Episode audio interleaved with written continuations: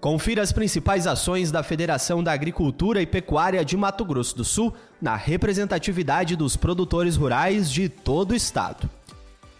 O presidente do Sistema FamaSul, Marcelo Bertoni, tomou posse na Assembleia Legislativa de Mato Grosso do Sul como membro da Frente Parlamentar Invasão Zero, proposta do deputado estadual Coronel Davi.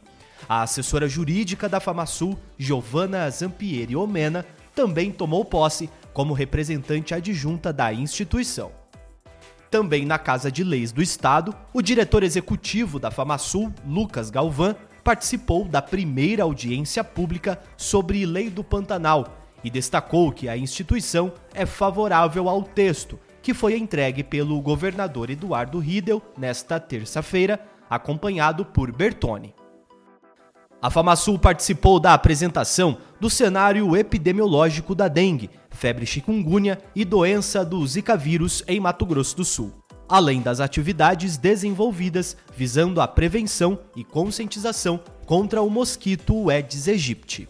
E pela internet, uma reunião debateu sobre o plano de ação da Comissão Nacional de Aves e Suínos para 2024.